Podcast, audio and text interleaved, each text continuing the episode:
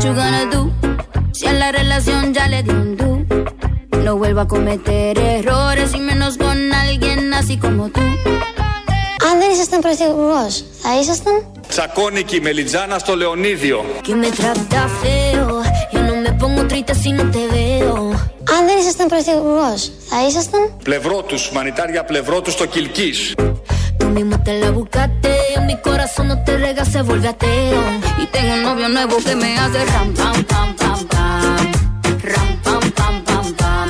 Αν δεν ήσασταν πρωθυπουργός, θα ήσασταν; Ντολμαδάκια. Πολλά όμως, ντολμαδάκια. Είναι από τη συνέντευξη που έδωσε ο Κυριάκος Μητσοτάκης σε κάτι παιδιά, μαθητές εκεί μικρούς. Ε, και τον ρωτούσαν πολύ ωραίες ερωτήσεις. Του έθεσαν ωραίες ερωτήσεις με τη γνωστή έτσι προσέγγιση που έχουν πάντα τα παιδιά. Προφανώς είχαν συζητήσει με μεγαλύτερους, αλλά τα, ήταν ωραία τα παιδάκια και με ωραίο τρόπο εκφορά και απαντούσε ο Κυριάκος Μητσοτάκης.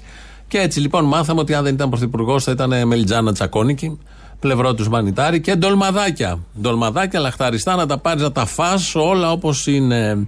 Δεν είπα αυτά προφανώς, άλλα είπα, αλλά εμείς βάλαμε στο μοντάζ για να ξεκινήσουμε έτσι την βδομάδα συνεφιασμένη εδώ στην Αθήνα και βροχερή αυτή του Ιουνίου, καθόλου καλοκαίρι μέχρι στιγμής. Ο Κυριάκος λοιπόν Μητσοτάκης ερωτήθηκε από τα παιδιά και για άλλα θέματα. Διευκρινίστε μου λίγο τι ακριβώς κάνετε ω πρωθυπουργός. Μμμ, αυτό είναι μια πολύ καλή ερώτηση. Ως Πρωθυπουργός, η δουλειά μου είναι να, να παίζω ποδόσφαιρο και να φτιάχνω συναρμολογούμενα αεροπλανάκια.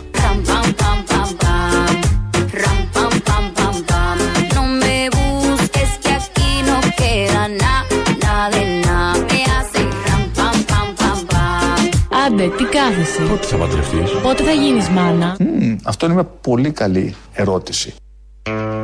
Αυτό το τελευταίο είναι από το περίφημο σποτάκι για το συνέδριο της γονιμότητας. Θα έρθουμε σε αυτό το ρεζιλίκι και την κατάντια σε λίγο. Έτσι λοιπόν, μας είπε ακριβώς τι κάνει ω πρωθυπουργός. Είναι μια πολύ ωραία, ε, ωραία ερώτηση αυτή που έδωσαν τα παιδιά. Τι κάνει ένας πρωθυπουργός; Δεν την έχει ρωτήσει σε κανέναν πρωθυπουργό κανένας μεγάλος ενήλικας δημοσιογράφος. Θα είχε ενδιαφέρον η απάντηση. Είναι πολύ εύκολη, φαίνεται και ακούγεται η ερώτηση, όμως είναι δύσκολη. Από τις πιο δύσκολες ερωτήσεις. Μετά τα παιδιά, κάτι έχουν ακούσει, ρωτήσαν τον πρωθυπουργό αν έχει δουλέψει. Εσείς δεν είχατε κάνει πρώτα μια άλλη δουλειά πριν γίνετε πρωθυπουργός, σωστά; Πόσιο, βέβαια είχα κάνει. Χριστός. Πόσιο, βέβαια είχα κάνει. Α, είχατε κάνει, ποια. Βέβαια, δούλευα για 10 χρόνια. Οδηγός τρένου, μετά πιλότος, μετά γιατρός. Pam, pam, pam, pam. Tengo otro que me lleva a la disco a perrear. Mucha cadena, mucha vaina. Pero eso pa' carajo te sirvió. Άντε, τι κάθεσαι; Πότε θα παντρευτείς. Πότε θα γίνεις μάνα; Μμμ, αυτό είναι μια πολύ καλή ερώτηση. Το ωραίο εδώ με την ερώτηση των παιδιών είναι ότι ήταν σίγουρα τα παιδάκια ότι δεν έχει κάνει καμία δουλειά. Και πέσανε και αυτά λίγο από τα σύννεφα όταν τους διαβεβαίωσε ότι έχει δουλέψει αυτό που ακούσαμε, ήταν μοντάζ. Το κανονικό, το κανονικό, η κανονική απάντηση σε αυτή την κομβική ερώτηση έρχεται τώρα. Εσείς δεν είχατε κάνει πρώτα μια άλλη δουλειά πριν γίνετε πρωθυπουργός, σωστά; Πόσιο, βέβαια είχα κάνει. Α, είχατε κάνει, ποια; Βέβαια, δούλευα για 10 χρόνια. Δούλευα σε τράπεζα.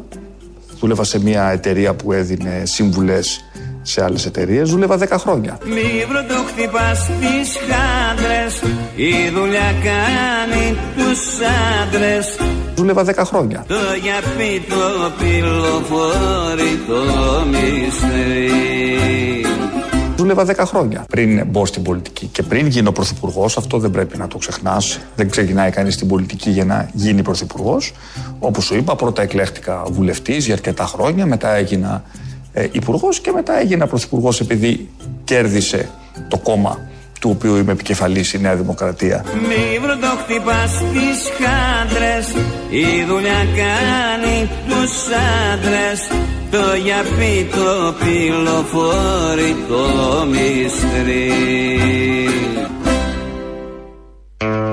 Αυτά λοιπόν έχει δουλέψει, το λέμε καμάρι. 10 χρόνια. Το λέει σαν κάτι πάρα πολύ σημαντικό και προφανώς θεωρεί ότι αποστομώνει και τον απέναντι. Άμα έχει δουλέψει 10 χρόνια, ε, τελείωσε. Μπορεί να γίνει μετά οτιδήποτε άλλο. Αυτά με τη συνέντευξη την πολύ ωραία στα παιδάκια. Ε, στους μικρούς μαθητές και τις απαντήσεις που έδωσε εκεί για τα ντολμαδάκια και όλα τα υπόλοιπα. Κάτι λίγα θα έχουμε και στην πορεία. Βγαίνει ο Σταϊκούρας γιατί έχουν γίνει ανακατατάξεις στις αντικειμενικές αξίες, αναπροσαρμογές μάλλον. Οπότε σε άλλες περιοχές έχουν αυξηθεί, σε άλλες έχουν μειωθεί. Υπάρχει μέχρι να το μάθουμε έτσι ένα μπέρδεμα σχετικό. Βγαίνει ο Σταϊκούρας, Υπουργός Οικονομικών, τον ρωτάνε οι δημοσιογράφοι και λέει αυτό που, έχει, που έχουν πει κατά το παρελθόν και άλλοι πολιτικοί περιγράφοντας ένα κύμα εθελοντισμού άνθρωποι που θέλουν δηλαδή να πληρώνουν φόρους. Εγώ θέλω να σας πω ότι επικοινωνούν συμπατριώτες μου από τα νότια προάστια. Ναι. Ή από το πρώτο χέρι, σας φέρνω χαρακτηριστικά Μάλιστα. παραδείγματα. Που έχουν δει την σημαντική αύξηση των αντικειμενικών αξιών, μου επιβεβαιώνουν που γίνονται οι συναλλαγές σε πολύ χαμηλότερες αντικειμενικές από τις εμπορικές και θεωρούν ότι είναι εύλογο να αυξηθεί σε αυτούς ο έμφυα, απλά δεν θα ήθελα να αυξηθεί ισόποσα της αύξησης των αντικειμενικών αξιών. Δηλαδή, συγγνώμη, Επαναλαμβάνω, συ- λοιπόν, συγγνώμη, επα- συγγνώμη, συγγνώμη. Ε, Υπά- επαναλαμβάνω, όχι, μισό λεπτό, συνεχώς. μισό λεπτό κύριε Υπουργέ. Υπάρχουν άνθρωποι οι οποίοι σας λένε αυξήστε μου τον έμφυα. Είναι άνθρωποι οι οποίοι λένε ότι είναι σωστό αυτό που κάνετε ως άσκηση και μην ξεχνάμε ότι πολλοί από αυτούς έχουν σπίτια και αλλού που μειώνεται το έμφυα. Ram,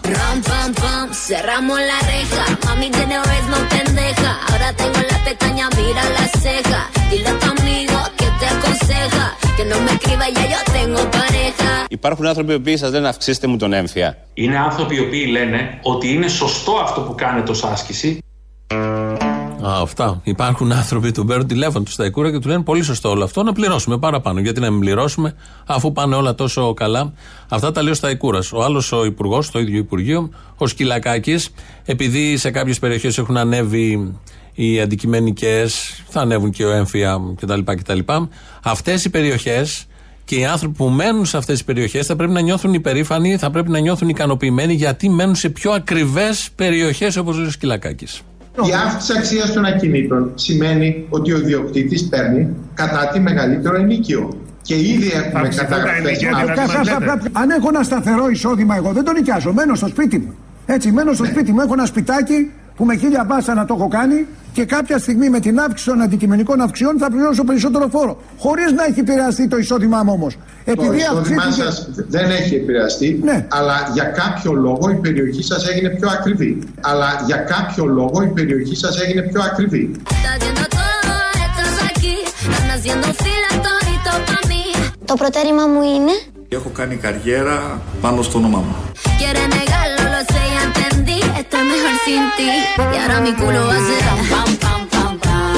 Το ελάττωμά μου είναι. Νέος, πλην όμω ε, εκτός εκτός πραγματικότητος και λαϊκιστής.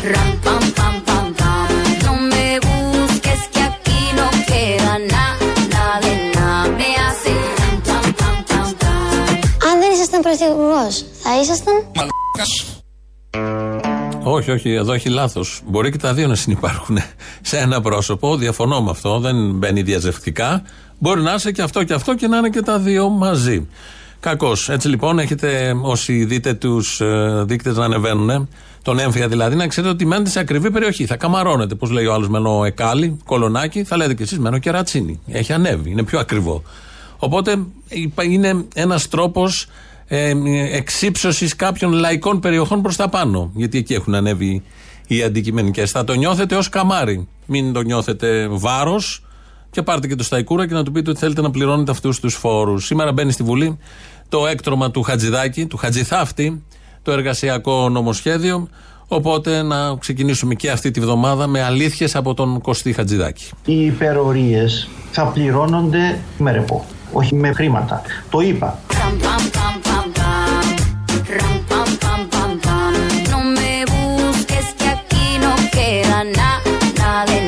Θα πληρώνονται με ρεπό, όχι με χρήματα. Το είπα. Ram, pam, pam, pam, pam.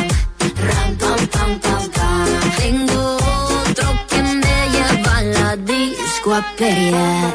Ξύπνησε ο Μητσοτάκης ένα πρωί, ξύπνησε ο Χατζηδάκης και είπε καταργείται το 8 Ένα πρωί, ένα πρωί, όχι στην Κηφισιά. Δεν ξέρω που άλλου ήταν, αλλά κάπως έτσι ξύπνησαν και είπαν αυτό το πράγμα. Θα τοποθετηθεί πολλοί κόσμος από τους βουλευτές στο Κοινοβούλιο και από τους κυβερνητικούς και από τους υπόλοιπους. Θα τα παρακολουθήσουμε γιατί ξεκινάει σήμερα. Σε τρεις μέρες θα ψηφιστεί αυτό το έκτρωμα. Μερικά από αυτά δεν θα εφαρμοστούν. Υπάρχει και απεργία την Τετάρτη. Την ξεκίνησε το ΠΑΜΕ, μπήκε και η ΑΔΔ.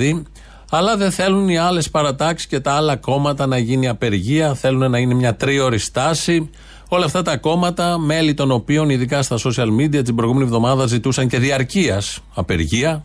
Και τώρα που ο ΣΥΡΙΖΑ είπε όχι, θα κάνουμε μια τρίωρη στάση, έχουν ελουφάξει και δεν λένε τίποτα απολύτως. Θα περάσει έτσι χαλαρά, γιατί έχει και θετικά το συγκεκριμένο νομοσχέδιο, όπως λένε πολλοί βουλευτές του, στα παράθυρα που βγαίνουν ε, το Σαββατοκύριακο, για να αλλάξουμε και θέμα.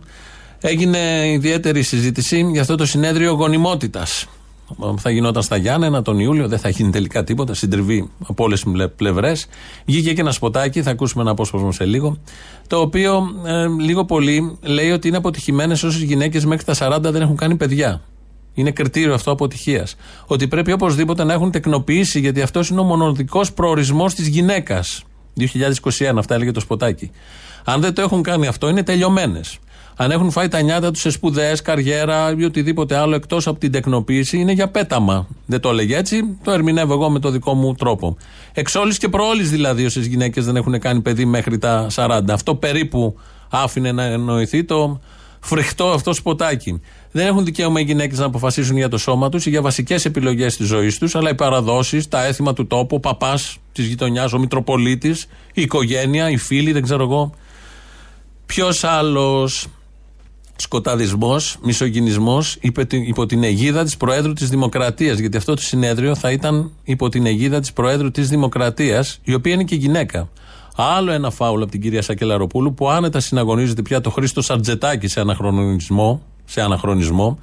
Και η πιο προοδευτική κίνηση τελικά που έχει κάνει η κυρία Σακελαροπούλου, σαν πρόεδρος, είναι να υιοθετήσει την Καλυψό. Αυτό το γατί που είχε φέρει από την Κάρπαθο που μας το δείχναν συνέχεια. Στο συνέδριο θα μιλούσαν 57 άτομα. 57 ομιλητές για τη γονιμότητα της γυναίκας. Από αυτούς 50 άντρες, 7 γυναίκες. Θα μιλήσουν οι άντρες 50 για τη γονιμότητα των γυναικών. Μεταξύ αυτών η Τσιμψιλή, είδα, η οποία ε, κάνει το γύρο του διαδικτύου μια δήλωσή της που έλεγε Προσκύνησα την Παναγιά την Τζαμπίκα και έμεινα έγκυος πρώτη φορά. Θα μιλούσε η Τσιμψιλή με αυτό το σκεπτικό σε επιστημονικό συνέδριο για την ε, γονιμότητα. Η Πέγγι Ζήνα θα μιλούσε. Ο Καμπουράκης, συνάδελφος δημοσιογράφος. Ο Ντάνος, ο Ντάνος από το Survivor ήταν ο μιλητή στο συνέδριο της γονιμότητας. Ο Άδωνης ο Βορύδης, βέβαια, από την κυβέρνηση. Ο Χάρης Θεοχάρης, ο οποίος με ανάρτησή του λέγω δεν ήξερα τίποτα, δεν με είχαν καλέσει, αλλά τον είχαν στους ομιλητές. Πρώτη από όλους αντέδρασε και την Καρμπή. Μετά η πρόεδρος της Δημοκρατίας. Αντέδρασαν μόλις είδανε το σποτάκι. Δεν είχαν δει τους ομιλητές όλοι αυτοί. Δεν είχαν καταλάβει τι παίζει. Η πρόεδρος της Δημοκρατίας που έδωσε και την αιγίδα για να γίνει όλο αυτό. Βλέποντας τους ομιλητές, το μόνο σίγουρο είναι ότι δεν θες να κάνεις παιδιά. Πού να μπλέξουν τα παιδιά; Με όλο αυτό το σύνολο ανθρώπων, καλλιτεχνών και δεν ξέρω εγώ ποιον άλλον. 12 από τους ομιλητές θα ήταν Μητροπολίτες. Ο Πατριάρχης, ο Αρχιεπίσκοπος Αλβανίας και ο Αρχιεπίσκοπος Αθηνών. Τι σχέση έχουν οι παπάδες με την επιστήμη, μια πρώτη χαζή μάλλον ερώτηση. Τι έχουν να καταθέσουν οι ιεράρχες για τη γονιμότητα, ως τι θα μιλούσαν; Όταν θεωρούν, όταν θεωρούν μοιαρή τη γυναίκα τον πρώτο μήνα μετά τη γέννα ή όποτε είναι αδιάθετη. Τέτοιες απόψεις έχουν. Όταν τη απαγορεύουν την έκτρωση γιατί είναι αμαρτία. Όταν θεωρούν τη γυναίκα ον δεύτερης κατηγορίας, όταν τη βλέπουν μόνο σαν σκεύος αναπαραγωγής, χωρίς να της αναγνωρίζουν το δικαίωμα στον έρωτα. Όταν υπάρχουν ένα σωρό κανόνες που ρυθμίζουν τη σεξουαλική της επιθυμία, χωρίς να αναγνωρίζουν το δικαίωμα αυτοδιάθεσης του σώματός τους και των ζωών τους. Αυτά λοιπόν από το συγκεκριμένο συνέδριο. Να ακούσουμε λίγο το σποτάκι. Έχουμε κάνει και τις επισημάνσεις ως επανάληψη για να όσοι δεν το έχετε καταλάβει να καταλάβετε περίπου τι θα γινόταν εκεί γιατί αναβλήθηκε. Και ξαφνικά έρχεται η μέρα που κλείνεις στα πολλά. Και έτσι απλά αρχίζει ο απολογισμός. Όχι για αυτά που έκανες, αλλά για αυτά που θα έπρεπε να έχεις κάνει. Αλλά για αυτά που θα έπρεπε να έχεις κάνει. Που θα έπρεπε να έχεις κάνει. Άντε, τι κάθεσαι; Πότε θα παντρευτείς; Πότε θα γίνεις μάνα; Και αναρωτιέσαι. Πέρασες στο πανεπιστήμιο. Έπιασες μια καλή δουλειά.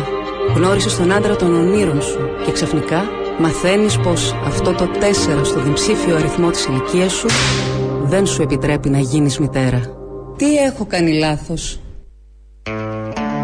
Τι έχω κάνει λάθος; Είναι μια κοπέλα εκεί, κυρία, γυναίκα στο σποτάκι που αναρωτιέται όλα αυτά, έχει περάσει τα 40 και μια τούρτα που σβήνει τα κεράκια και σκέφτεται ότι όλα αυτά είναι λάθος, έχει κάνει λάθος στη ζωή της, είναι λάθος η ίδια η ζωή της επειδή δεν έχει κάνει ακόμη παιδιά. Δεν έχει κάνει αυτό που ορίζει ποιος ότι πρέπει να κάνει. Και είναι λάθος όλα τα άλλα. Έχει ζήσει τη ζωή της κανονικά, με σπουδές, με ταξίδια, με φίλους, με εμπειρίες, με αγωνίες, με προδοσίες. Όλα αυτά λάθος. Και πρέπει μόνο το σωστό είναι ένα να κάνει παιδιά. 2021, επιστήμονες υποτίθεται το διοργάνωσαν. Μπήκε υπό την αιγίδα της Προέδρου, ήταν η μισή κυβέρνηση, κανάλια που το χορήγησαν, καλλιτέχνες, δημοσιογράφοι, πάντες. Δεν ήξερε κανείς τίποτα, δεν είχε δει τον κατάλογο μιλητών, δεν είχε δει ποιοι το κάνουν. Και εκ των υστέρων όλοι άρχισαν με πρώτη την Κιάτη Γαρμπή να αποσύρουν τη συμμετοχή τους σε όλο αυτό και να γράφουν κείμενα συγχώρεσης και όλα τα υπόλοιπα. Αυτά από τα παλαβά που σημαίνουν σε αυτόν τον τόπο. Θα περάσουμε σε μια άλλη, σε ένα άλλο, δεν είναι ακριβώς θέμα. Σκέψεις μας γέννησε, μου γέννησε. Το βλέπω όλη την προηγούμενη εβδομάδα και την προ-προηγούμενη. Εδώ και καιρό μάλλον παίζει. Και σύμφωνα πάντα με φήμες, διαλευκάνθηκε η υπόθεση της εξαφάνισης ατόμου που εδώ και καιρό συζητιόταν στα social media και παληθεύτηκε η χειρότερη εκδοχή. Είναι με φήμες σύμφωνα γιατί ακόμη απάντηση τεκμηριωμένη δεν έχουμε. Είναι ενδεικτικό και αυτό όλο αυτό που συμβαίνει. Προχτές κυκλοφόρησε ότι βρέθηκε νεκρή η Δήμητρα της Λέσβου. Ή όπως ήθελαν να τον αποκαλούν, η Δημήτρης. Το ή θηλυκό, το Δημήτρης με αρσενική κατάληξη. Η Δημήτρης. Σας ξενίζει, φαντάζομαι. Και τι κάνουμε με αυτά που μας ξενίζουν, που δεν μας είναι γνωστά, οικεία, που ξεφεύγουν από τη συνηθισμένη νόρμα. Τα πετάμε, τα κουκουλώνουμε, τα κοροϊδεύουμε. Εδώ θα σταθούμε λίγο στην ιστορία του ή της Δημήτρη. Ο Δημήτρης λοιπόν γεννήθηκε στη Λέσβο. Δημήτρης Καλογιάννης, εγγράφει στο δημοτολόγιο Σάρεν. Στα 16 του είπε στους γονείς του ότι είναι κορίτσι. Την έκλεισαν, τον έκλεισαν σε ίδρυμα και του έβαζαν φάρμακα στο φαγητό για να γιατρευτεί. Στα 20 βρίσκεται στην Αθήνα και κοιμάται σε παγκάκια. Στα 25 γυρίζει στο χωριό, στη σκάλα Καμιάς, στη Μυτιλίνη, και φροντίζει την άρρωστη μητέρα του. Στα 52, όταν πια έχουν πεθάνει οι γονείς του, κάνει αυτό που ήθελε να κάνει πάντα και από μικρή. Ντύνεται με γυναικεία ρούχα, τα οποία τα παραγγέλνει από περιοδικά του εξωτερικού. Κυκλοφορεί έτσι στο χωριό. Στο χωριό, στη Σικαμιά, κυκλοφορεί έτσι. Στα 63 της, πριν μερικούς μήνες, κάποια παιδιά του χωριού μπήκαν από το παράθυρο στο σπίτι, την λιντσάρουν τραβώντας βίντεο που το ανεβάζουν στο διαδίκτυο. Το 2015, όταν άρχισαν να φτάνουν στο νησί Βάρκες με τους πρόσφυγες, ήταν εκεί ο Δημήτρης ή η Δημήτρης. Ήταν εκεί, περιφερόταν με τα κόκκινα φουστάνια ανάμεσα στους εξαθλειωμένους αυτής της γης. Ο Δημήτρης Καλογιάννης νοσηλευόταν τον τελευταίο καιρό στο τρομοκαίτιο, από το οποίο εξαφανίστηκε αρχές Απριλίου. Οι φήμες λένε ότι έπεσε θύμα τροχαίου στις 6 Απριλίου στο παλαιό Φάληρο. Ο οδηγός τον εγκατέλειψε. Και αυτός, ο τελευταίος που ήρθε σε κάποια επαφή με τον Δημήτρη, τον εγκατέλειψε. Νιώθετε ακόμη παράξενα που ακούσατε αυτήν την ιστορία. Στα social media υπάρχει, μπορεί να τη διαβάσει κάποιος, απλά στο ραδιόφωνο δεν έχει πολύ κυκλοφορήσει και στα άλλα μέσα. Σας ξενίζει ακόμη η ιστορία. Τι σας ξενίζει περισσότερο, ας κάνουμε το τεστ. Που ντυνόταν με γυναικεία ρούχα, η όλη κοινωνία τον κανιβάλιζε σε καθημερινή βάση. Που κατακρεοργούσε τον ψυχισμό του αυτή η κοινωνία. Που δέχονταν ο ίδιος πειράγματα, κοροϊδίες, ηρωνικά σχόλια και γέλια. Από τους συγχωριανούς, από τα παιδιά, από τους περαστικούς, από φίλους, εισαγωγικά ή όχι, από όλους. Είναι αυτοί οι άνθρωποι, μικρά σπουργίτια που δεν βρίσκουν ησυχία πουθενά. Δεν μπορούν να ξαποστάσουν ούτε μία στιγμή. Συνέχεια τους κυνηγούν και τους διώχνουν από παντού. Αυτοί δεν το βάζουν κάτω, όπως ο Δημήτρης, σκύβουν το κεφάλι, φεύγουν και προσπαθούν να βρουν νέα ήσυχη μεριά να σταθούν μέχρι να τους ανακαλύψει και πάλι κάποιος και να αρχίσει το νέο φευγιό. Είναι αυτοί οι άνθρωποι που κάποιος μονίμως τους δείχνει με ένα δάχτυλο. Έχουν πάντα ένα δάχτυλο που τους δείχνει, όπου και αν βρεθούν. Σαν να είναι πρωταγωνιστές σε ηλεκτρονικό παιχνίδι και πρέπει οι παίκτες να τους εξοντώσουν ντε και καλά για να πάρουν πόντους, βαθμούς ή να πάνε σε άλλο level. Είναι αυτοί οι άνθρωποι που ποτέ δεν ενοχλούν τους άλλους, ποτέ δεν κάνουν κακό, δεν μπορούν και δεν θέλουν να κάνουν κακό, δεν περνάει καν από το μυαλό τους, δεν το έχουν μέσα τους. Το μόνο που θέλουν είναι να φοράνε τα δικά τους ρούχα. Όποια και αν είναι αυτά. Κόκκινα, πράσινα, φουστάνια, κουρέλια ή ό,τι άλλο. Τα επιλέγουν οι ίδιοι και τα φοράνε οι ίδιοι. Μόνο έτσι κάθε άνθρωπος είναι όμορφος, ευτυχισμένος, πλήρης, φορώντας τα δικά του ρούχα. Όχι αυτά που οι άλλοι θέλουν να του φορέσουν. Για μένα το παράξενο, έτσι όπως διαβάζω την ιστορία τόσο καιρό, δεν ήταν η Δημήτρης που πέρναγε στους δρόμους του χωριού φορώντας κόκκινο φουστάνι. Το παράξενο ήταν που τόσοι άνθρωποι έβλεπαν μόνο το κόκκινο φουστάνι. Γιατί τους έχουν μάθει, τους έχουν μεγαλώσει να βλέπουν το περίβλημα, τη βιτρίνα, την εμφάνιση, το απ' έξω. Γιατί τρομάζουν όταν προσπαθήσουν να δουν κάτω από αυτά. Το παράξενο δεν είναι ο ένας άνθρωπος που κάνει τελικά αυτό που θέλει. Το παράξενο είναι οι πολλοί που δεν έχουν τα κότσια να κάνουν αυτό που θέλουν. Το παράξενο είναι να χρήζουν ως ιδιορυθμία αυτόν που βρίσκει το κουράγιο και τη δύναμη και καταφέρει να κάνει αυτό που θέλει. Κόντρα σε όλους, σε όλο το χωριό, μικρή κοινωνία. Και με πολύ μεγάλο κόστος. Είναι αυτή η απεχθής μανία κάποιων δυνατών, όπως τους λέμε, να ορίζουν το μέτρο σύμφωνα με τα δικά τους μέσα, μέτρα και σταθμά. Και να κοροϊδεύουν, να λιδωρούν, να αποκλείουν και να χτυπάνε όποιον δεν εντάσσεται μέσα σε αυτά. Πριν χρόνια σε μια σχολή στα Γιάννενα, αυτοί οι τύποι αυτής της λογικής ανάγκασαν έναν φοιτητή, το Βαγγέλη, να αυτοκτονήσει μην αντέχοντας την καφρίλα στερημένων ψυχικά λεβέντιδων. Πριν χρόνια πάλι αυτή η ματσίλα σκότωσε την Ελένη στη Ρόδο. Αφήστε τα παιδιά σας να φορέσουν τα δικά τους ρούχα. Μην τους προβάρετε άλλα. Μην τους φοράτε τα δικά σας. Και εσείς βγάλτε τα ρούχα που σας φόρεσαν. Αιτία της δυστυχίας σας δεν είναι ο απέναντι απροσδιόριστος Δημήτρης, αλλά το μέσα σας απροσδιόριστο. Και μην απορρίπτετε κάποιον επειδή ντύθηκε αλλιώς. Επειδή μίλησε αλλιώς, επειδή σκέφτηκε αλλιώς, επειδή φιλήθηκε αλλιώς. Τίποτα πιο παρήγορο από την πολυχρωμία των ανθρώπων και τίποτα πιο ενδιαφέρον από την ποικιλία των ανθρώπων. Ο ψυχισμός και τα θέλω των ανθρώπων δεν μπαίνουν σε καλούπια. Κάθε άνθρωπος από τα 7 δις, πώ είμαστε στον πλανήτη δεν ξέρω, είναι ένας ανεξερεύνητος κόσμος. Ένα είναι, είναι ωραίο να μην μοιάζουμε, να μην γίνουμε ίδιοι. Η ανακάλυψη των πτυχών του άλλου, του απέναντι, είναι από τις πιο συναρπαστικές διαδικασίες στην υπόθεση που λέγεται άνθρωπος. Μη διαιωνίζετε λοιπόν την αδικία, την ανισότητα, γιατί μπορείς άνετα από δυνατός και από θήτης να γίνεις θύμα. Βάλτε μπουρλότο σε κάθε τι σάπιο και αποδεικνύεται και με αυτή την ιστορία ότι υπάρχει πολύ σαπίλα. Από το βρωμερό μυτιλινιό που πέρυσι έδιωχνε την έγκυο προσφυγοπούλα βρίζοντα την χιδέα, γελώντας που έσπροχνε τη φουσκωτή βάρκα προς τα νερά μέσα, μέχρι το βρωμερό μυτιλινιό που έβριζε το Δημήτρη. σω δεν ήταν και το ίδιο πρόσωπο, γιατί στο ίδιο χωριό, στην ίδια θάλασσα έγιναν αυτά. Μπουρλότο σε αυτούς τους σάπιους και σε αυτό το σύστημα που διαιωνίζει το σάπιο. Αν έχετε το σάπιο, υποθάλπει το σάπιο. Μπουρλότο σε αυτό το σύστημα που δεν έδωσε ποτέ την επιστημονική και κοινωνική στήριξη που χρειάστηκε ο Δημήτρης. Σε αυτό το σύστημα που φτιάχνει ματσό τέρατα που κυνηγάνε το Δημήτρη, προβάλλοντας τον ατομισμό ως αξία και το πάτημα επιπτωμάτων ως ικανότητα. Γιατί αν δεν αλλάξει το υπόβαθρο που πάνω του χτίζονται αποκλεισμοί, κοινωνικοί, μορφωτικοί, εργασιακοί, οικονομικοί, ταξικοί, κανείς δεν θα βρει τα δικά του ρούχα να φορέσει και θα κυκλοφορούν όλοι λυσασμένοι και δυστυχισμένοι. Ακούσουμε λίγο το Δημήτρη από μια συνέντευξη που είχε δώσει. Ε, έτσι ήμουν και καλός μαθητής, ήμουν ένα ήσυχο παιδί, ήμουν διαφορετικό παιδί βέβαια, αλλά το πρόβλημα ήταν να αποδεχτώ εγώ τον εαυτό μου πάνω απ' όλα. Οι γονείς μου με, με ξέρουν από παιδί, βέβαια όταν ε, τους είπα κάποια στιγμή ότι ήθελα να, να κάνω εγχείρηση να αλλάξω φίλο, το, το, είχα ακούσει ότι γίνεται αυτό και το είπα, Α, βέβαια αυτό δεν το, δεν το δεχτήκανε. Με πήγανε σε μια κλινική στο, στην Αθήνα ένα μήνα, στο Μαρκομιχελάτιο και μου δίνανε μια χούφτα χάπια εκεί για να, να αλλάξω μυαλά. Πέρασα πολλές δύσκολες καταστάσεις, αλλά Κανείς δεν με βοήθησε, ούτε τα αδέρφια μου, κανένας, κανένας, μόνος μου τα πέρασα όλα τα δύσκολα και τα ξεπέρασα, μόνος μου. Δεν κρατάω σε κανέναν κακή ατζέλη σου λέω. Απλώς δεν τους θέλω στη ζωή μου πια. Και Γιατί... όταν τι θα κάνεις εσύ; Α, εντάξει. εντάξει. Δημήτρη δεν νιώθεις μοναξιά; Όχι, έχω παρέα τα τραγούδια μέρα νύχτα. Άνθρωπος δεν σου λείπει; Άνθρωπος αληθινός μου λείπει. Ο ή Δημήτρης, όπως θέλετε, από κάποιες συνεντεύξεις που είχε δώσει παλιότερα.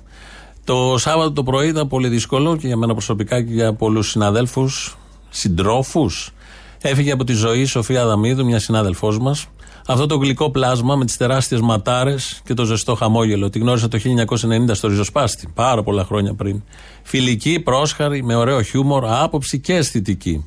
Από τότε συνεχώς βρισκόμασταν σε διάφορα γεγονότα από αυτά που βρισκόμαστε συνήθως. Τα μοιάσματα, πορείες, συγκεντρώσεις, φεστιβάλ, πολιτιστικά γεγονότα και σε ένα σωρό άλλους χώρους. Τα τελευταία χρόνια είχαμε πιο τακτική επικοινωνία λόγω των θεατρικών έργων που έγραφε και ανέβαζε. Με έπαιρνε τηλέφωνο. Θα μπείτε χορηγή επικοινωνία στο τάδε θεατρικό που ετοιμάζω.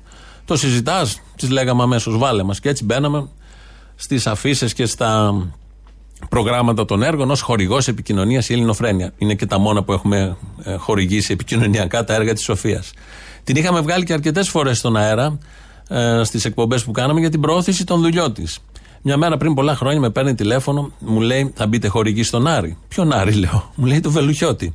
Ανεβάζουμε στο καρτέλ το θέατρο παράσταση για τον Άρη. Εάν είναι, λέω, να γίνουμε χορηγή του Άρη του Βελουχιώτη, να γίνουμε. Τι το συζητάς; Θα είμαστε χορηγοί. Έναν τον έχουμε τον Άρη, θα τον χορηγήσουμε. Θα έρθεις, μου λέει, να δεις την παράσταση. Θα έρθω, της λέω, αφού είναι ο Άρης, γίνεται να μην έρθω. Ελπίζω όμως, της λέω, να μην απογοητευτώ. Το θέμα είναι ευαίσθητο. Καταπιάστηκες, της λέω με τη φωτιά. Έλα, μου λέει και το συζητάμε μετά. Πήγα, είδα την παράσταση και πήγα συνολικά τέσσερις φορές μέσα στην ίδια σεζόν να δω αυτή την παράσταση. Δεν το συζητήσαμε καμία φορά. Δεν χρειάστηκε. Είχε κεντήσει αριστουργηματικά και το ήξερε και το ήξερα. Στα 58 της έφυγε προχτές, όταν είχε ξεκινήσει να δίνει τα πάρα πολλά που είχε μέσα της. Αφήνει κενό. Όχι μόνο στην τέχνη, τη σωστή τέχνη, τη γεμάτη τέχνη, την ουσιαστική τέχνη, αυτή που ανεβάζει τον άνθρωπο, όχι που χρησιμοποιεί τον άνθρωπο, αφήνει κενό στην τέχνη και σε κάθε έναν από εμάς που τη γνωρίσαμε και συμπορευτήκαμε. Άρη μου, Άρη, Άρη μου, Άρη μου, Άρη, Άρη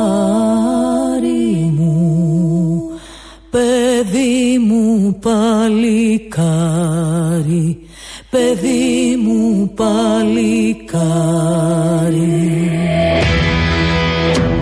Είναι το τραγούδι Άρη μου, στίχη Αγλαία Κλάρα, που μελοποίησε και ερμήνευσε η Ιεροφίλη. Ακουγόταν στο τέλος της παράστασης που είχε γράψει η Σοφία ε, ο Άρης.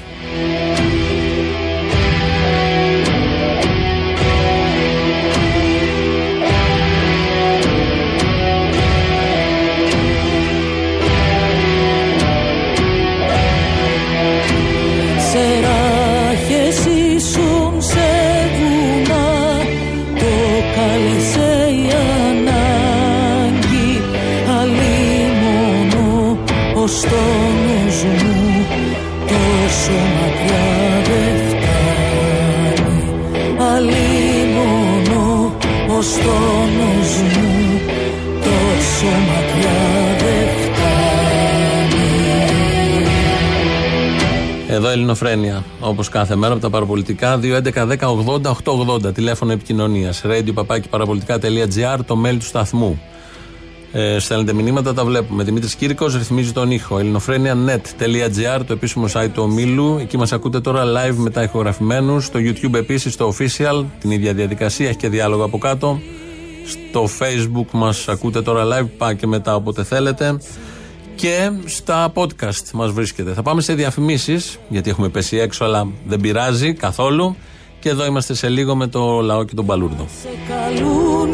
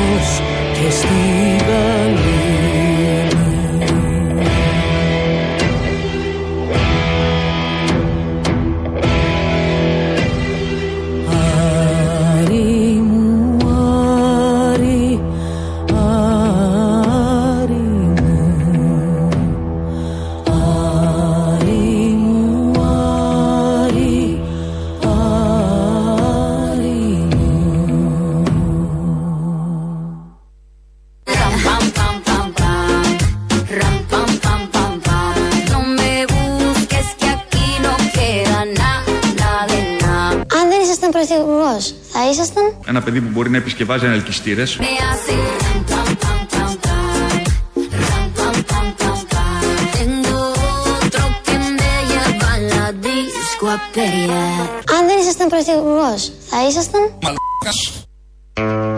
Δεν μπαίνω σε ασανσέρ που το έχει επισκευάσει ο Μητσοτάκη. Βέβαια, κανείς δεν θα προσλάμβανε το Μητσοτάκη σε τέτοιες σοβαρές δουλειές που έχουν να κάνουν με την υγεία των ανθρώπων, την ασφάλεια και την καθημερινή χρήση. Σε καμία περίπτωση σοβαρός ανσανσέρτζη δεν θα έπαιρνε τον Κυριάκο Μητσοτάκη για αυτή τη δουλειά. Πρωθυπουργό τον έχουμε, αλλά για τέτοιες κομβικές δουλειές που έχουν να κάνουν με τη ζωή μας δεν νομίζω να την προσλάβανε κάποιος. Ακολουθεί τώρα ο Μπαλούρδος με τις ειδήσεις από την ελληνική αστυνομία. Είναι η αστυνομική τίτλοι των ειδήσεων σε ένα λεπτό. Στο μικρόφωνο ο Μπαλούρδος, δημοσιογράφος Μάρκος. Τηλεφώνημα από τον Πρωθυπουργό μας Κυριάκο Μητσοτάκη είχε δεχθεί ο Στέφανος Τσιτσιπάς λίγα λεπτά πριν ξεκινήσει ο χθεσινός αγώνας. Στέφανέ μου σου εύχομαι να νικήσεις και να είσαι ο πρώτος. Του ευχήθηκε ο Πρωθυπουργός μας κάτι που μπορεί να μην έγινε αλλά σε αυτά μετράει πάντα η πρόθεση. Συνεχίζουμε με άλλες ειδήσεις. Εισάγεται σήμερα στην Ολομέλεια της Βουλής το εργασιακό νομοσχέδιο που θα, γαμίσει, ε, που θα ρυθμίσει τις συνθήκες εργασίας και αμοιβή των εργαζομένων. Καλωσορίζουμε το νέο νομοσχέδιο και συγχαίρουμε προσωπικά τον Κωστή Χατζηδάκη για την άριστη ιδέα. Αναφέρουν σε ανακοίνωσή τους η ελαιοπαραγωγή της χώρας συμπληρώνοντας. Είναι η πρώτη φορά που σε κάποιο νομοσχέδιο μπαίνει το μάζεμα της ελιάς τόσο έντονα. Ευχαριστούμε τον Υπουργό που μας έκανε διάσημους και που κατάφερε το σύμβολο της πατρίδας μας, η ελιά, να γίνει σύμβολο του νέου εργασιακού μετά τις συνεχείς αναφορές του στα ρεπό και στο μάζεμα της ελιάς από τους δούλους, ε, από τους εργαζόμενους. Τονίζεται στην ανακοίνωση. Μετά το στραπάτσο που έγινε με το συνέδριο γονιμότητας η Οργανωτική Επιτροπή επανέρχεται με νέο συνέδριο και με θέμα το άπλωμα του σεντονιού από το μπαλκόνι την πρώτη νύχτα του γάμου. Θέλουμε να αναδείξουμε τον ρόλο της παρθενίας της γυναίκας και τις προγαμιαίες σχέσεις, τόνισε πηγή της Οργανωτικής Επιτροπής. Στο συνέδριο θα συζητηθούν θέματα όπως η πρίκα των γυναικών, οι ζώνες αγνότητας, ενώ θα παραβρεθούν και οι ιεράρχες από το Ιράν προκειμένου να μεταφέρουν την εμπειρία από τη χώρα τους σχετικά με τις νέες τάσεις της μόδας στα τσαντόρ. Το συνέδριο τελεί υπό την αιγίδα της Προέδρου της Δημοκρατίας.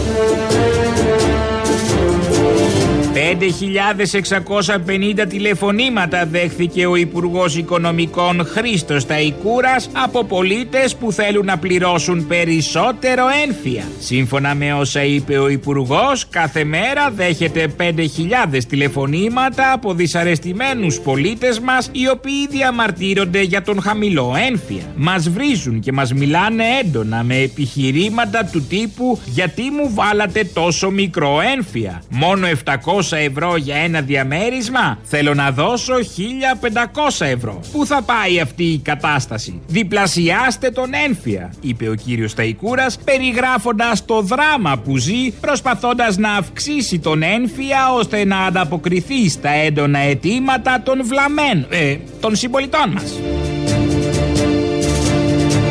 Καιρός. Πρώτη μέρα των Πανελληνίων Εξετάσεων σήμερα, ιδανικός καιρός για να βάλουν οι νέοι τα δυνατά τους και να διεκδικήσουν μια θέση στην αγορά ανεργίας.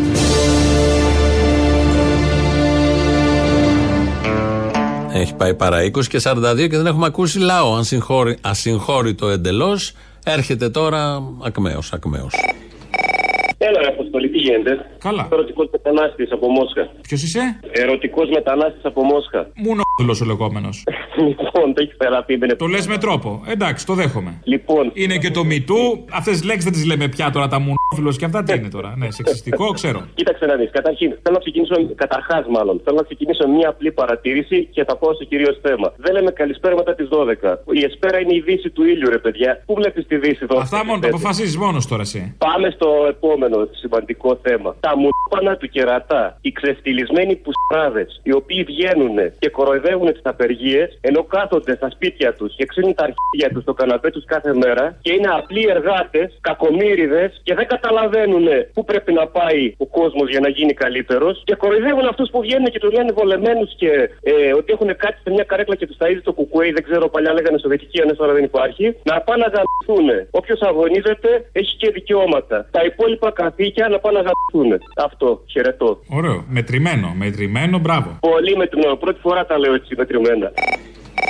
Θέση που έχει απεργία. Ε, Δυστυχώς για εμένα δεν απέργησα. Ε, το σκέφτομαι όλη μέρα σήμερα και πραγματικά νιώθω πάρα πολύ άσχημα. Ε, και δεν απέργησα υπό το φόβο του τιμήματος απεργίας και προφανώς δεν εννοώ το μεροκάματο. Αλλά να πω στον κόσμο ότι το τίμημα της ντροπής είναι μεγαλύτερο και αυτό που θα κουβαλάς μετά πάνω σου για όσο διαρκέσει. Ε, οπότε να μην φοβάται και όλοι στου δρόμους ενωμένοι. Μόνο αυτό, τίποτα άλλο. Έτσι κι αλλιώς το σύστημα είναι φτιαγμένο έτσι ώστε να δημιουργεί ενοχές σε ανθρώπους σαν και σένα, για να δημιουργεί περιβάλλον φόβου και εκβιασμού. Οπότε μην νιώθεις και εσύ άσχημα. Το σύστημα είναι φτιαγμένο έτσι, μην ανησυχείς. Είναι φτιαγμένο για να σου λέει αν απεργήσεις, περιμένουν άλλοι 100 απ' έξω. Ναι, δυστυχώς, αλλά αν απεργήσουν. Οπότε κατανοητό είναι και αυτό, και αυτό είναι ο στόχος να ανατραπεί.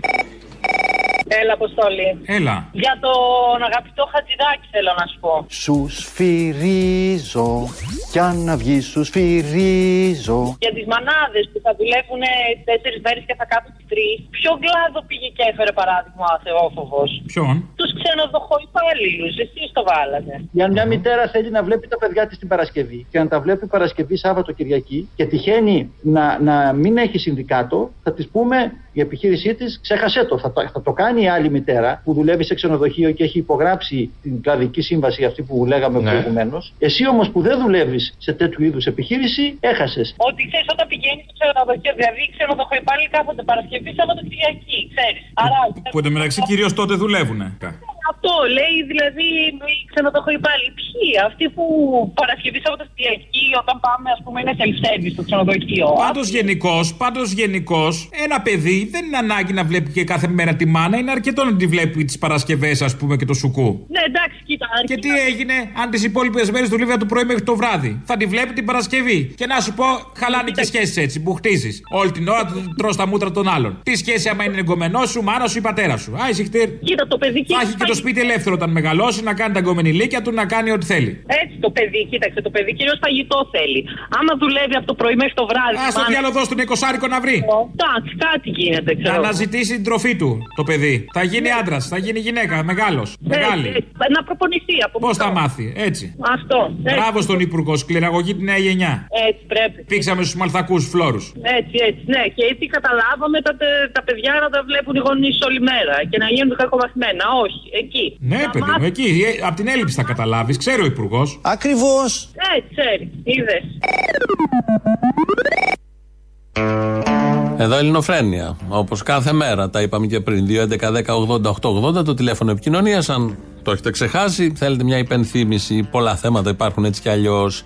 Θα πάμε να ακούσουμε το δεύτερο μέρος του λαού, να ακούσουμε τα Ελληνόπουλα να τσακώνονται. Έλα μανάρι, Αγάπη μου, ποιος είναι; Θέλω να σου λάτσαρω στα ύδατα πάνω από την υφαλοκρηπίδα σου. Α, μα, Ούρσουλα, εσύ είσαι χρόνια πολλά. Είναι τη Αγία Ούρσουλα σήμερα. Την υφαλοκρηπίδα. Αχ, με πιάνει η υφαλοκρηπίδα μου. Όταν σε αντικρίζω Πιάνει η υφαλοτρυπίδα μου. Όταν σε κοιτάζω Α, συγγνώμη. Ναι, Το έχω και στα τουρκικά το. παρακαλώ, συγγνώμη, λάθος τσάτ. Ναι, ποιος είναι; Ο ίδιος. Α, εσύ είσαι; Ναι. Τι κάνεις; Λοιπόν, άκουσε το και στα Πες μου, τουρκικά. πού είσαι Γιατί- τώρα και τι κάνεις; Ετοιμάζομαι να κατεβώ για bodybuilder. Γιατί θα σε ανάψει, άκουσε το. Γιατί το τραγούδι αυτό να είναι λυπητερό; Μα γιατί το τραγούδι να είναι λυπητερό; Έτσι. Δεν σε συγχωρώ, δεν σε συγχωρώ. Κοίτα, θα χαμλόγνωσαν στην δική σου για τον Μακ Βένσον. Ω, πες μου κι άλλο, κι άλλο, κι άλλο, κι άλλο, λίγο ακόμα, λίγο ακόμα. Κοίτα, θα χαμλόγνωσαν. Για βρούμ, για βρούμ, για βρούμ. Θα τον παίξω κι εγώ. Ζω, α, α, α. Έτσι, έλα, φιλιά. Άντε, γεια. Έλα, Αποστόλη, γεια σου. Γεια. Ε, θέλω να σου πω κάτι. Σήμερα έγινε μια καταστρατήγηση της κοινοβουλευτικής διαδικασίας από τον πρόεδρο της Βουλής ε, υπέρ τον Τασούλα που δεν, επέστρε, δεν επέτρεψε στο Αλέξη τον Τζίπρα να μιλήσει. Έτσι. Αν το έκανε αυτός στον Κουτζούπα, σήμερα ο Θήμιος θα έλεγε τα δικά του. Πρώτον, δεν έχει πει κουβέντα μέχρι τώρα που τον ακούω. Ε, όλοι μαζί να διώξουμε το Μητσοτάκι. Ψηφίστε ΚΚ, παιδιά. Θα πάμε καλά σαν ε, κράτος, σαν έθνο. Ψηφίστε ΚΚ να διώξουμε όλοι μαζί το Μητσοτάκι. Το ΚΚ δεν μπορεί να τον διώξει. Εγώ διαφωνώ. Εγώ προτείνω να ψηφίσουμε ΣΥΡΙΖΑ για να έχουμε κι άλλους πληστηριασμούς πρώτη κατοικίας. Εγώ προτείνω όλες οι αριστερές δυνάμεις να καθίσουν στο τραπέζι της συζήτησης. Και να ψηφίσουν μνημόνια. Ποια μνημόνια, βρε. Μας έβγαλε από τα μνημόνια. Δεν το έχει μάθει. Πού ζεις, ρε. Σε άλλη χώρα ζεις. Μας έβγαλε από τα μνημόνια. Α, γιατί μας έβαλε κιόλας. Και μέσα σε αυτή τη μνημονιακή. Αυτός που μας έβαλε, μας έβγαλε ήρωας. Ήρωας, όχι, μπράβο, το έσκησε κιόλας. Ναι, το, το έσκησε, το, το, το βρακί σας. Μπράβο, όχι, μπράβο. Μπράβο στον Αλέξη.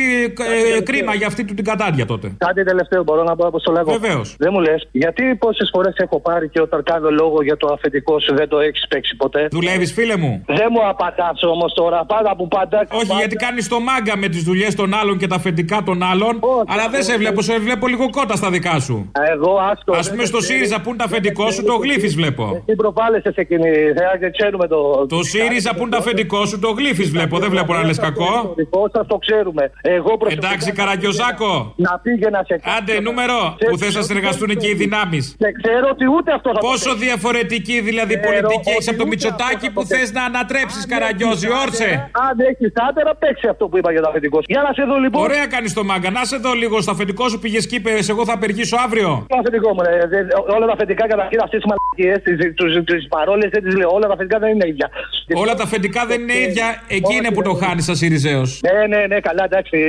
Το χρήμα, αγάπη μου, δεν έχει πρόσωπο. Εκεί το χάνεις. Δεν θα καθίσουν ποτέ σε καρέκλα που Στο όλα τα αφεντικά δεν είναι ίδια. Χωράει και ότι ο Τραμπ τώρα που το γνωρίσαμε είναι διαβολικά καλός. Χωράει και ότι η Μέρκελ είχαμε λάθο είχαμε λάθος γνώμη τώρα που τη γνωρίσαμε είναι καλύτερη. Λοιπόν, Καραγκιόζη, όχι σε μένα αυτά. Αυτά στα μποτάκια τα υπόλοιπα εκεί πέρα στο ίντερνετ. Όχι σε μένα. Μα είναι κρίμα, είναι Ελληνόπουλα. Και δεν πρέπει να. Δεν έχουν να χωρίσουν πολλά. Ό,τι έχουν να χωρίσουν έχουν. Σαν σήμερα πριν ένα χρόνο συνέβη κάτι έξω από. στο Βόλο, έξω από τα δικαστήρια. Υπήρχε μια συγκέντρωση και είχαν συγκεντρωθεί εκεί α, τα παιδιά, όσοι θέλαν να διαμαρτυρηθούν για τις γνωστές υποθέσεις. Πάντα υπάρχουν τέτοιες σε όλη την Ελλάδα. Δημιουργήθηκαν επεισόδια και κάποια στιγμή πέφτουν πολλοί αστυνομικοί πάνω σε έναν και τον χτυπάνε. Ήταν ο 26χρονο Βασίλης Μάγκος. Ε, μπήκε στο νοσοκομείο, νοσηλεύτηκε κάποιες μέρες, βγήκε μετά και ένα μήνα ακριβώς μετά στις 14 Ιουλίου πέθανε. Όπως έγραψε και η έκθεση, είχε υποστεί κακώσεις σε ζωτικά όργανα. Σαν σήμερα συνέβη αυτό, πριν ένα ακριβώς χρόνο. Θα ακούσουμε τον πατέρα του, ε, τι ακριβώς είχε πει στον Χρήστο Αβραμίδη, ε, σε μια συνέντευξη που την έχουμε φιλοξενήσει στο επίσημο site μας. Ο Βασίλειος χτυπήθηκε ε, ε, εσκεμμένα. Δεν χτυπήθηκε τυχαία. Χτυπήθηκε εσκεμμένα, ήταν στοχοποιημένος, το ήξερε και ο ίδιος και μάλιστα χωρίς να διστάσει καθόλου δήλωσε ότι χτυπήθηκε γιατί ήταν στοχοποιημένος, γιατί συμμετείχε σε όλους τους κοινωνικούς αγώνες, γιατί ήταν πάντα μπροστά τους, γιατί δεν τους φοβόταν. Και νομίζω ότι η περίπτωση του Βασίλειου ήταν η αρχή. Ο Βασίλειος ε, νομίζαμε εμείς ότι ε, ευχόμασταν μάλλον ότι θα θέλαμε να είναι το, τε- το τελευταίο θύμα της αστυνομικής βίας. Δυστυχώς όμως μετά τον Βασίλειο υπάρχει μια έξαρση της αστυνομικής βίας από ανθρώπους οι οποίοι, εγώ δεν ξέρω τώρα, αυτοί είναι, αν είναι εκπαιδευμένοι ή όχι, αλλά ε, η λογική τους είναι παρανοϊκή. Και αυτό το κάνουν από μόνοι τους. Χτυπάνε τυχαία τον κόσμο. Μπορούν να κάνουν αυτό το πράγμα σε, σε μια δημόσια υπηρεσία η οποία λέει ότι προστατεύει τον πολίτη. Το παιδί μας πέθανε εξαιτίας και του εσκεμμένου ξυλοδαρμού που έφαγε και εξαιτίας των βασανιστήριων και του ψυχικού ξυλοδαρμού που έφαγε. Δυστυχώς όμως μέχρι τώρα τα φέρνουν έτσι από εδώ από εκεί, τα κλωθογυρίζουν, να περνάει ο καιρός και να αποσιωπάται το γεγονός. Ο πατέρας του Βασίλη Μάγκου, Γιάννης Μάγκος, ε, σε αυτά που είχε δηλώσει σε εμάς. Κάπου εδώ φτάνουμε στο τέλος. Ε, τρίτο μέρος του λαού μας πάει στο μαγκαζίνο. Τα υπόλοιπα αύριο. Γεια σας. Θέλω να δηλώσω ότι έχω μείνει βαθύτατα γοητευμένη από τα τηλεφωνήματα με την κυρία για την κούκλα Καλόγερο. Γιατί γοητευμένη; Να σου πω γιατί. Βεβαίως. Ε, Καταρχάς, γιατί είσαι μέσα σε όλα. Από τους τράκτορες μέχρι τις κούκλες καλογέρους, με φάνταστες ιδέες για την κατασκευή τους και τη διαμόρφωσή τους. Αφού και η κυρία αναγκάστηκε να το παραδεχτεί, είστε γνώστης του θέματος που είχε πει στο πρώτο, στο πρώτο τηλεφώνημα. Το ένα πόδι προτείνω να είναι γονατισμένο προς τα πίσω, τύπου είναι κεφάτι ψωνίζεις του Βερόπουλου, Α, ναι, ναι, ναι, ναι. για να Α, κερδίσουμε για και να εκεί. έχουμε και εκεί. Να κρεμάστε μια τσάντα. Α, έχετε δίκιο και αυτό. Ναι, για τσάντα, ναι. Και μπορώ εγώ να Αυτό. φροντίσω, ας πούμε, πάνω στο τσιμέντο που θα είναι το άλλο πόδι, να έχει και τρυπούλες για να βάζετε μια ομπρέλα. Α, τέλειο. Αφού, α, τότε εσείς είσαστε γνώστες του θέματος. Καλέ το κάνουμε, εμείς το κάνουμε αυτό συνεχώς. Εδώ είμαι σε Άρα. γεμάτους καλογέρους. Την έψες ότι είσαι η Δήμον. Ε, μα είμαι. Σε όλα όμως είσαι. Είμαι σε όλα Δήμο, ναι. Αυτό είναι που με, με εξητάρει εμένα. Είσαι μεγάλος σατανάς. Μπράβο λοιπόν σε σένα. Κοκκινίζω, ναι. Μπράβο και στο Γιώτη στο στράτο. Ο στράτος ξεγήθηκε, ωραίος. Ε, στο στράτο πρέπει να πούμε συγχαρητήρια, έτσι. Ελπίζω να το έχει ανακαλύψει, να της το έχει βάλει να τα ακούσει τουλάχιστον. Ο στράτος λες είναι ο νέος Τσίγκρι. Αυτός χάθηκε. Χάθηκε, πάει ο Τσίγκρι, ναι, δεν ξέρω τι γίνεται. Ναι, ε, καλημέρα σας. Γεια σας. Κύριο Μπαρλούδο Ευθύμη. Το κύριο; Μπαρλούδο Ευθύμη. Μπαλούρδο, μπαλούρδο, ο ίδιος. Ναι, ε, σας παίρνω τηλέφωνο εκ μέρους του κυρίου Τσίκρη. Ε, παίρνω εκ μέρους του κυρίου Τσίγκρι για κάτι ζωντανά που έχετε. Ναι, έχουμε διάφορα ζωντανά. Link. Link δηλαδή τα λέμε, αν τύχει έκτακτη επικαιρότητα. Δεν νομίζω ότι την έχει βάλει ακόμα να τα ακούσει, αλλιώς δεν θα έπαιρνε τηλέφωνο τη δεύτερη φορά. Ε, κάπου τώρα νομίζω θα το έχει βάλει. Ναι, κάπου τώρα Τρίτη θα της φορά δεν αποκαλεί- Ναι, τρίτη φορά, εντάξει. Και το άλλο που μου έκανε εντύπωση, είδε τον Λευκορώσο να ζει που τον πιάσανε. Ναι. Ναι, λοιπόν, εγώ το συμπαθώ τον Λουκασένκο, εσύ έχεις τη γνώμη σου, δικαίωμά σου. Λοιπόν, εγώ θα δεχτώ ότι ο Λουκασένκο του κάνανε βασανιστήρια στον Αταλό. Ρε φίλε, όλοι οι Ναζί από την Ελλάδα μέχρι τη Λευκορωσία, πώς τα δίνουν όλα έτσι εύκολα; Πρόδωσε όλους τους συνεργάτες του. Είπε ότι πληρωνόντουσαν από, από τη Λιθουανία. Ζήτησε να τον αφήσουν ελεύθερο να πάει να κάνει οικογένεια και παιδιά. Και σκέφτομαι ότι όλοι οι αναρχικοί και όλοι οι κομμουνιστές, όταν πήγαιναν να τους εκτελέσανε, σηκώναν τη γροθιά και λέγανε Δεν θα πουλήσω τις ιδέες μου. Οι Ναζί γιατί πουλάνε τόσο εύκολα τις ιδέες τους για να γλιτώσουν. Γιατί οι ιδέες τους Δε- έχουν συγκεκριμένη είναι- τιμή πάντα. Μπράβο, ακριβώς γι' αυτό. Δηλαδή τελικά θα παραδεχτώ τον Χίτλερ και τον ε, Γκέμπελς, τουλάχιστον αυτοί αυτοκτονήσανε. Δηλαδή, όταν μπήκε ο κόκκινος στρατός δεν είπαν εντάξει. Αν θα δεν βρούμε ακολουθούν λάθος». όμως τους ηγέτες τους, αυτό είναι το κακό. Αυτό το κακό. Λοιπόν, έγινε αποστολά, ρε. Ο Μπογδάνος θα κάνει, λέει, υπερώτηση στη Βουλή για κάποιους που δεν βγάζουν, δεν χτυπάνε το εισιτήριο στα λεωφορεία. Λοιπόν, Μπογδανάκο, άκουδο το. Εγώ όταν πουλάγα παγωτό και ερχόντουσαν οι τσιγκάνοι, μου φώναζε η γυναίκα μου, Βασίλη, έβγα μπροστά. Έβγαινα μπροστά και έλεγα, Παρακαλώ, τι θέλετε, ένα παγωτό. Ωραία, το τάδε παγωτό, ωραία. Τους έπαιρνα πρώτα τα λεφτά και μετά τους έβαζα το παγωτό. Γιατί ξέρεις τώρα, οι τσιγκάνοι τα μπερδεύανε, θα πάω απέναντι του αμάξι. Α, Όχι, επίσης όταν σου δίνουν παγωτό, ε, αυτή είναι η μεγάλη μαλακία. Θέλω να το καταγγείλω. Ειδικά στο παγωτό μηχανής. Όταν στο δώσει, δεν έχεις χέρι μετά, δεν έχεις δεύτερο χέρι να βγάλεις το πορτοφόλι να βρεις τα λεφτά. Ή θα το έχεις έτοιμο στην τσέπη ακριβώς, ή θα πληρώσεις από πριν. Νόμος, τι μου το φορτώνεις στο χέρι; Λοιπόν, εγώ επειδή πουλάγα, έχω πουλήσει τόνους παγωτόμηχανή, έχω πουλήσει τόνους παγωτόμηχανή. Πάντα έπαιρνα πρώτα τα λεφτά πρώτα από τους κανονικούς πελάτες. Λοιπόν, έπαιρνα πρώτα τα λεφτά τους λέω για να έχετε ελεύθερα τα χέρια σας, γιατί εγώ το βούταγα και στη σοκολάτα, την πραγματική σοκολάτα. Μα το σωστό παγωτό μηχανή είναι με βουτιά σοκολάτα και χρωματιστό καραμελάκι. Ναι, ξαναλέω όμως όχι απομίμηση σοκολάτας, κανονική σοκολάτα. Ναι, σωστό, Υπάρχει σωστό, διαφορά. σωστό. Την μπερδεύουμε την πούτα με το λάστιχο. Λοιπόν, Μπογδανάκο. Γιατί μερικοί την πούτσα την κάνουν ελάστιχο.